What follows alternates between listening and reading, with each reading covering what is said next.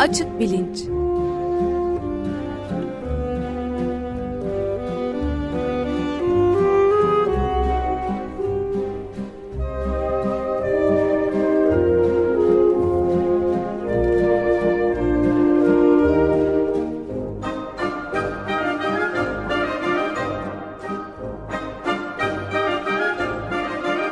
Güven Güzeldere ile bilim ve felsefe sohbetleri. Günaydın Güven Bey, merhabalar. Günaydın Ömer Bey. Bugün iki konuğumuz var herhalde ve bizim Açık Radyo'nu radyo olarak pek yabancısı olmadığımız hatta medyanın pek bahsetmekten çekindiği konulardan olduğu için de biraz sıkıntı da duyduğumuz bir konuyu küresel yani hava kirlenmesi ve bunların üzerinde konuşacağız. Siz tanıtımını yapar mısınız?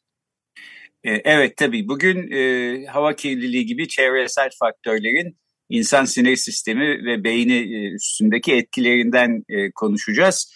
E, iki konuğumuz var. Profesör e, Demet Özbabalık Adapınar ve doçent e, Semih Ayta. Merhaba, hoş geldiniz.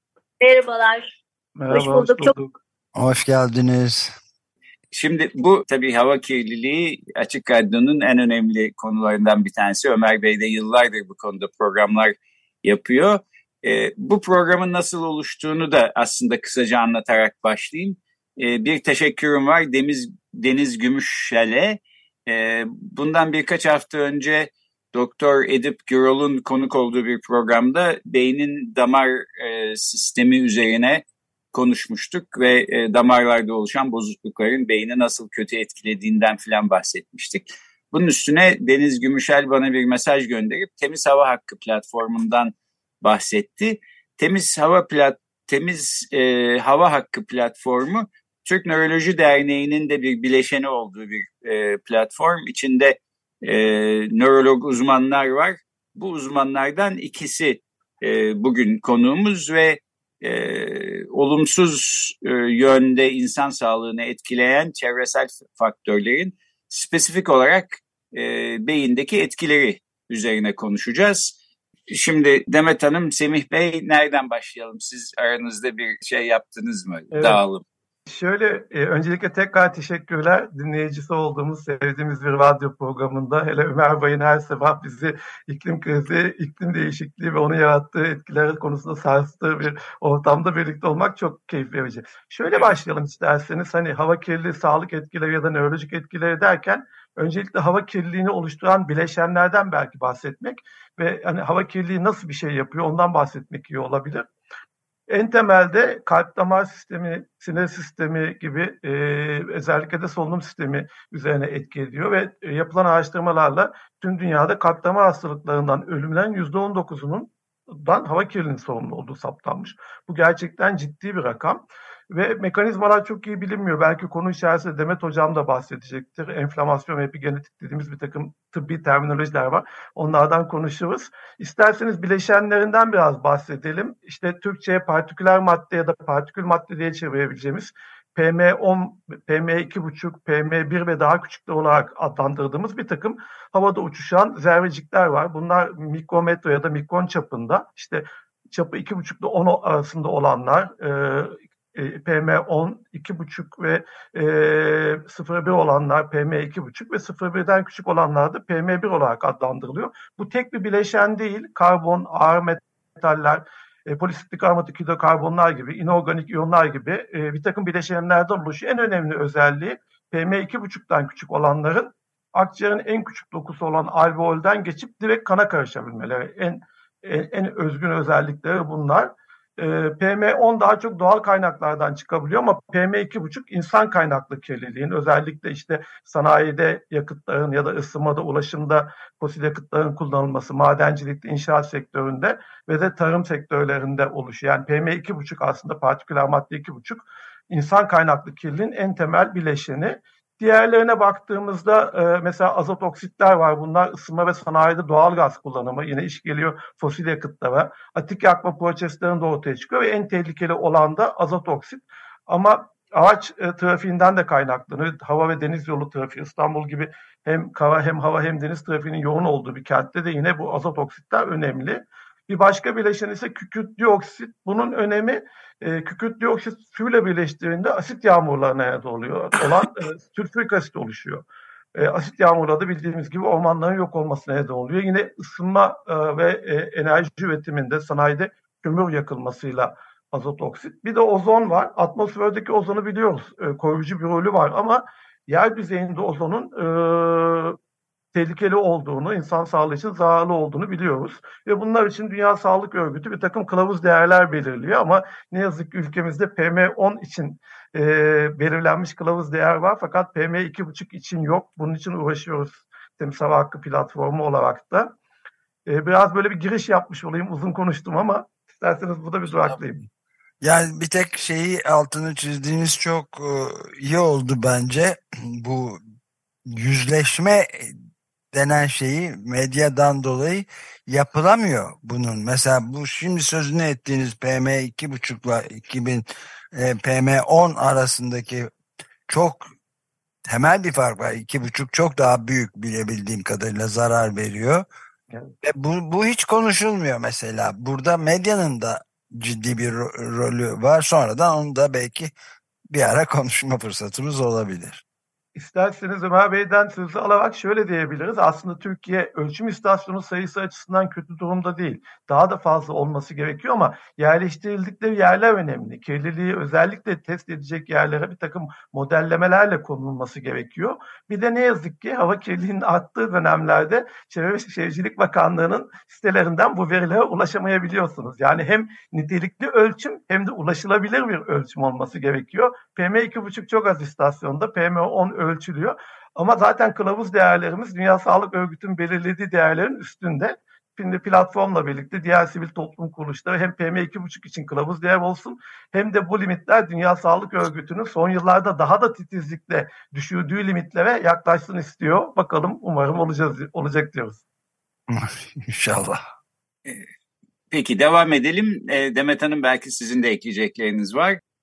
E, merhaba, öncelikle davetiniz için gerçekten çok teşekkür ederiz. Biz Semih'le e, Türk Nöroloji Derneği altında böyle bir grup oluşturmak için epey uğraştık. Bunun en azından hekimler bazında bile farkındalığın yaratılması çok önemliydi. Çünkü hepimiz aslında bazen bazı şeyleri ön plana geçirirken kendimiz için çok hayati olan şeyleri çok arkada bırakıyoruz.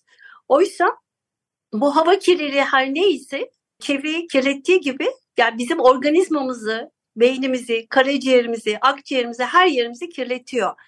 Ve gelecekte aslında bununla ilgili e, süreçleri biz çok daha e, net yaşayacağız. Üstelik de tedavisinin nerede olduğunu da bulmakta çok zorlanacağız. Öyle görünüyor. Birincisi e, dünya yaşlanıyor. Dolayısıyla biz zaten e, evrimsel olarak yaşlılığa hazır değiliz. Yani bu Alzheimer vesaire diğer hastalıkların Parkinson'un hep bu yaşlılığa adaptasyon süresi içindeki bir durum olduğundan bahsedilmeye başlandı son zamanlarda. Yani Darwinistik bakış açısıyla hazır olmadığımız bir durumun hastalıklarını yaşarken ek üzerine eklediğimiz bu özellikle sanayileşmeyle beraber kirlettiğimiz ortam bunların oluşmasını çok çok daha kolaylaştırdı. Ve Semih'in söylediği gibi biz bunları epigenetik yani genlerimizin bir bozulması olarak da e, bir sonraki nesle belki onlardaki bir sonraki nesle çok daha kolay olacak şekilde taşımaya başladık. Dolayısıyla evet belki e, Nüfus bu kadar kalabalık olmayabilir ama çok daha yaşlı bir popülasyonda e, şu an için çok çaresi olmayan bir takım hastalıkların e, yüz bir takım hastalıklarla beraber olacağımız e, fikrine bir kere hem zaten zor alışıyoruz hem de bu çevre kirliliğinde bunu çok daha fazlalaştıracağını biliyoruz. Şimdi bu özellikle PM2.5'tan bahsedildi. PM2.5 benim bildiğim kadarıyla ondan biraz daha düşük ama bu e, sanayileşmiş toplumun da en büyük aslında ürünü yani bu işte bacalardan çıkan e, bu endüstri artıkları fabrikalardan çıkan egzozlardan çıkan e, ürün bu. Ne yapıyor? Nörodejeneratif dediğimiz bir hastalık grubunu oluşturuyor. Ne demek bu? Yani beyin hücrelerimizi yani düşünmemizi sağlayan hücreleri bir şekilde bozuyor. Direkt bozuyor. Biz önce bunları akciğerlerimiz yoluyla yaptığımızı düşünüyorduk ama aslında öyle değil. Bu turva atı gibi aslında koku duyusuna, asılıyor ve direkt olarak beyine giriyor. Ne yapıyor beyinde? Hücreyi bozuyor. Hücrenin en büyük şeyi ne? Özelliği. Beslenmek istiyor hücre. Direkt olarak beslenme kaynağına gidiyor. O beslenme kaynağını bozarak yavaş yavaş içimize girmeye başlıyor. Biz bunu kronik olarak aldığımız için yıllar içinde üstelik de almaktan da bazen büyük bir zevk duyduğumuz için hastalanmaya hazır hale geliyoruz.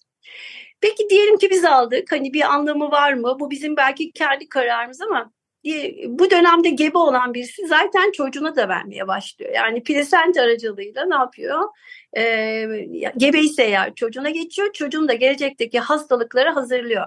İşte biz yani adlarını e, korkarak söylediğimiz Alzheimer, Parkinson, MS gibi birçok hastalık aslında e, nedenlerini başka yerde hep ararken o nedeni yaratan şeyi hep gözden kaçırıyoruz. Ama o nedeni yaratan şey hem yaşlılığa henüz daha alışık olmamız hem de yaşlılıktaki e, henüz daha sürecin diğer çevresel faktörler tarafından kötü etkileniyor olması. Bununla ilgili 2015'te artık dünyada iklimle ilgili, çevre kirliliğiyle ilgili olgular risk faktörleri arasında yazılmaya başlandı. Yani sigarayı, kolesterolü, evet kalp hastalığını, şekeri söylüyorsunuz ama en başına aslında şeyi yazın. Yani artık e, çevre kirliliğini yazın diyor e, şeyler, otörler. E, biz bunu Türkiye'de şu anda çok anlamsız bir yerden yani bilmeden yaşıyoruz. Övündüğümüz o fabrikalarımız, sanayileşmiş ortamımız aslında bizi zehirliyor. Ee, sizin aracılığınızla böyle bir bilgiyi de çevreye verebilirsek hakikaten ben çok mutlu olacağım. Evet ben de biraz önce zaten Semih Bey'e de bunu söylemeye gayret ettim. Yani medyanın birincil rolü bu, bu konudaki yüzleşmeyi engellemekten vazgeçmek olması gerekirken çok az yerde konuşuluyor bu son derece insanlığın ve aslında canlılar alemin önündeki en önemli tehlikelerden biri. Mesela ama konuşulmuyor bu ve işte biraz önce Semih Bey'in de söylediği gibi e, gerçek rakamlarda ulaşmak da mümkün olamıyor resmi yerlerden bile. Yani bir şeyde e, birkaç ay önce bu Türk Toraks Derneği'nin hava kirliliği, iklim krizi ve sağlık etkileri diye 3 editörlü Nilüfer Aykaç, Osman Elbek ve Haluk e, Celalettin Çalışır'ın yaptığı çok kapsamlı bir 700 küsur sayfalık bir şey var. Son derece neredeyse tüyler ürpertici verilerden bahsediliyor. Yani her bakın aklını da ciğerlerini de kaybedebiliyor insanlar ve bunu önlemek mümkünken üzerinde durulmuyor ve biraz önce de belirtildiği gibi yeni petrol müjdeleri filan verilerek e, akıl almaz bir noktaya doğru ilerletiliyor insan yani. Benim de bir e, yazım vardı ufak da değil aslında epey kapsamlı bir yazı oradan bayağı kapsamlı bir inceleme çıktık. Devasa bir ansiklopedik kitap yani. Evet, Temiz Hava Hakkı platformu hava kirliliğini görünmez katil olarak niteliyor. Biraz bu görünmezlik herhalde. Yani trafik kazalarından çok daha fazla ölüme e, e, neden olduğu halde bu görünmezlik yüzünden belki yeterince ilgi göstermiyoruz. E, Temiz Hava Hakkı platformunun e, hazırladığı raporlar var. E, Kara Rapor adında en sonuncusu 2022'de çıkmış. Ne kadar aslında ciddi bir durum olduğunu anlatıyor bize. Temiz Hava Hakkı platformunun isminden de anladığım kadarıyla siz temiz havayı bir hak olarak görüyorsunuz. Bir ayrıcalık olmamalı temiz hava. Herkese sunulan e, e, bir e, unsur olmalı. E, fakat öyle değil ve Türkiye'deki bütün illerde hava kirliliği olduğunu söylüyorsunuz. E, ben de o zaman biraz pratik bir soru sorayım. Şimdi diyelim Türkiye'de bir yerde yaşıyoruz. Hava kirliliğinden de kaçmak istiyoruz. Temiz hava istiyoruz. E, durumun ciddiyetinin farkındayız. Ne yapabiliriz? Yani ya da yapılabilecek herhangi bir şey var mı? Temiz havalı işte İzlanda'ya gitmek falan dışında. Hemen bu sorunuza ya da belki Demet Hocam da bir şeyler söylemek ister. Biraz daha platformda daha baştan beri varım ben. Demet Hocam da eklendi. Ona yanıt vereyim ama aklımdayken e, şeyden de bahsedeceğim. O yanıtın hemen ardından Demet Hocam biraz daha gebelerden de bahsetti ama çocuklardan da bahsetmek istiyorum. Özetle Temiz Hava Hakkı platformunun çabalarıyla belki şöyle bir şey olur. Diyelim ki yerleşmek istediğiniz bir yer varsa onun yakın çevresinde istasyon var mı? E, Çevre Şehircilik Bakanlığı'na bağlı hava izleme istasyonu var mı? Onun verileri nasıl açıklandığı zamanlarda belki onlara bakabilirsiniz.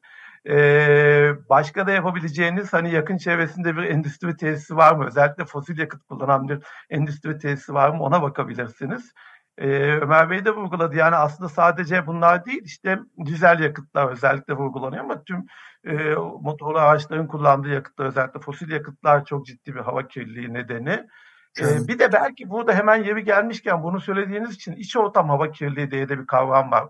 Yani e, köylerde e, e, olan yöntemle işte evin içinde tandır yakmak mesela. Orada tezek de kullansanız, odun da kullansanız aslında iç ortam hava kirliliğine yıllardır işte Anadolu diyelim ya da bu belki İspanya'nın güneyinde ya da e, Yunanistan'ın güneyinde de vardır benzer şeyler. İşte o şekilde evde yap, yemeği iç ortamda pişirdiğinizde de kullandığınız yakıtlardan da aslında şey yapabiliyorsunuz, e, hava kirliliğine maruz kalabilirsiniz ve bu çok kronik bir hava kirliliği. Yani Düşünsenize iki günde bir tandır yakıp o tandırı da nispeten kapalı bir ortamda yapan bir kadının yaşamı boyunca aldığı hava kirliliği oranı az buz değil.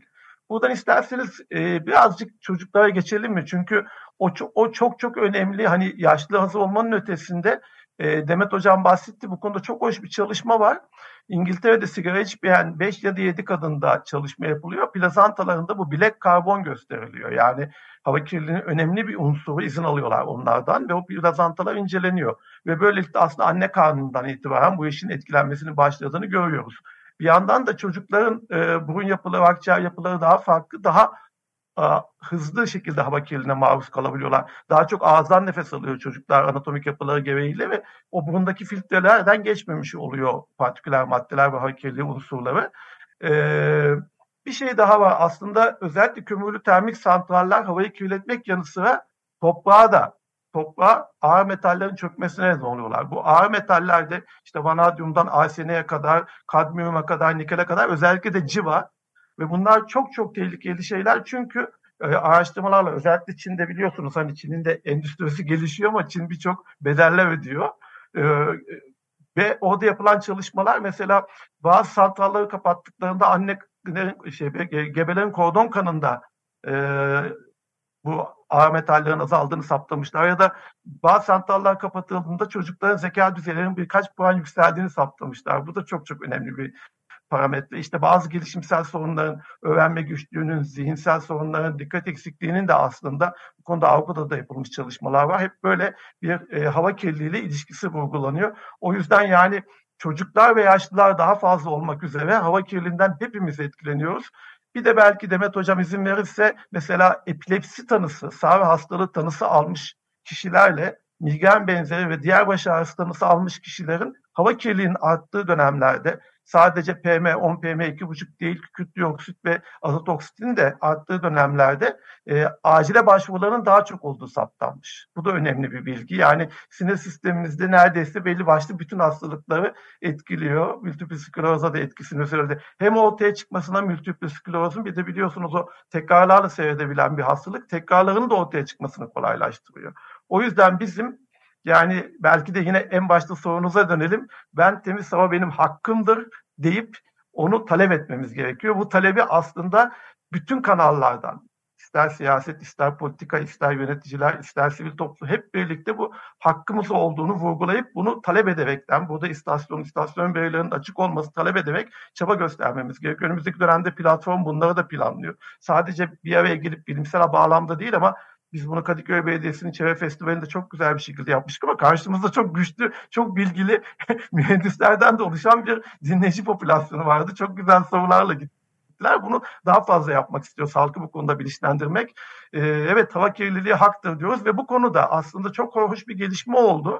Ee, Türk Tabipleri Birliği aracılığıyla bu hava kirliliğine dikkat çekilmesi üzerine e, Dünya Tıp Birliği'nde bu kabul edildi. Türk Tabipleri Birliği'nin önerisiyle bunun e, en temel haklardan biri oldu. Bu da ayrı sevindirici bir nokta. Evet en temel hak yani yaşama hakkı ve sağlıklı yaşama hakkı. Bu yalnız insanlar için de değil üstelik. Bütün e, bazı Latin Amerika ülkelerinde gördüğümüz gibi doğanın kendi hakları olarak da anayasalara geçmiş durumda.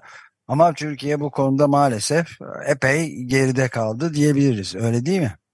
Yine de belki... Ben bir iki ya... tane sayı aslında Tabii, işi hocam. biraz e, özellikle yani açılışlarını alkışladığımız şeylerin gelecekte bize niye mal olacaklarını çok iyi bilmek lazım. Örneğin otoyolların yanında yaşayan kişilerde demans yani Alzheimer olma riskinin 3-4 kat daha fazla olduğu ya da bu e, özellikle kırsaldan kentsele göçen kişilerin 6 aylık süre içinde hastalıkların başlaması açısından, beyin hastalıklarının başlaması açısından yüzde 40 fazlalık görüldüğüne ilişkin birçok çalışma var. E, gene sanayide çalışıyorsanız eğer sizde Alzheimer olması gerekenden 20 yıl önce başlıyor gibi oluyor. Yani eğer o kişileri gözden geçirirseniz birçok Alzheimer'a ait veriyi daha o dönemden elde ediyorsunuz. Yani e, aslında kişiler e, paralarını kazanırken veya büyük o otoyolları alkışlarken gelecekleriyle ilgili mutlaka düşünmeleri gerekiyor. Evet düşünebilirlerse tabii aptallaştırdığınızda biraz önce evet, o da var tabii. insanları. Birkaç cümle daha söyleyebilir miyim? İzin var mı? E, tabii tabii buyurun. Bir de kanserle ilişkisi çok net. Yani aynı sigaranın kanserle ilişkisi olduğu gibi hava kirliliğinin kanserle ilişkisi de çok net. Biraz da belki e, yine e, Ömer Bey'e de atıf yaparak e, iklim krizi, iklim değişikliğinin ekstrem hava olaylarını arttırmasıyla işte dünyada yangınların, e, taşkınların, sellerin, fırtınaların daha çok arttığı yılları yaşıyoruz ve onlarla ilgili çok güzel çalışmalar var. Mesela en son Türkiye'yi de etkileyen o geçen yıl mıydı, önceki yıl mıydı karıştırıyor olabilirim. Orman yangınları sırasında Yunanistan'da bir çalışma yapılmış. Bizzat yangının yakınında yaşayanların o anksiyeteleriyle, yaşadıklarıyla uyku kalitelerinin çok bozulduğu saptanmış. Öbür taraftan yine hava kirliliği bu tür işte ne diyebiliriz belki mikropsuz iltihap diyebileceğimiz enflamasyonla solunum yollarımız, yolumuzu, üst solunum yollarını ciddi bir şekilde etkiliyor ve uyku kalitemizi bozuyor.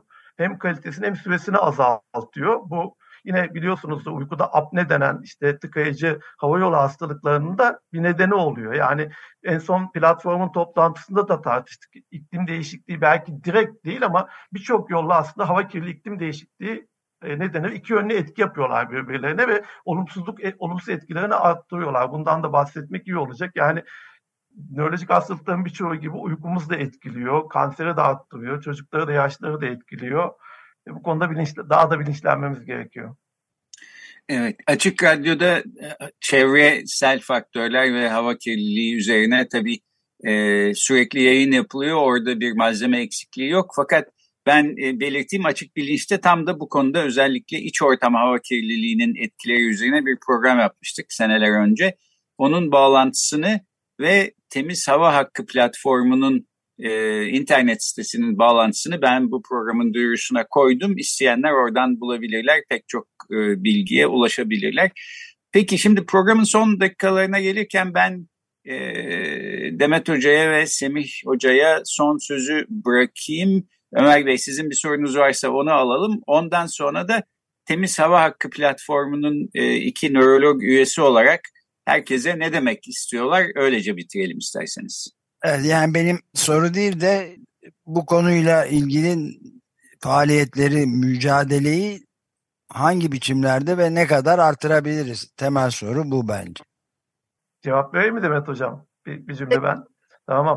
Ee, ya aslında programa gelmeden önce Demet Hoca ile genel ahval üzerine de biraz konuştuk da umutlu olmamız lazım. Yani e, sizin de program yapımcılarınızdan Atlas Sarrafoğlu gibi gencecik pırıl pırıl insanlar var ve bu insanlar işte e, Alman konsolosluğundaki toplantıda Mert Fırat'la birlikte konuşmaktan tutun da alanlara çıkmak şeklinde yapmadıklarını bırakmıyorlar. Bence umutlu olmalıyız. Gençler bu konuda daha da istekli ve arzulu olabilirler ama bence her yaştan insanı, bakın Elbistan'daki insanlar yani e, perişan vaziyetteler. Yıllardır bu son düzenlemeyle güya bacalara filtre takıldı ama e, rasyonel bir şey yapılmadı ve o, o eski e, isten kamuda olup son özelleştirilen termik santrallar yani her konuda bilinci arttırmaya çalışmalıyız.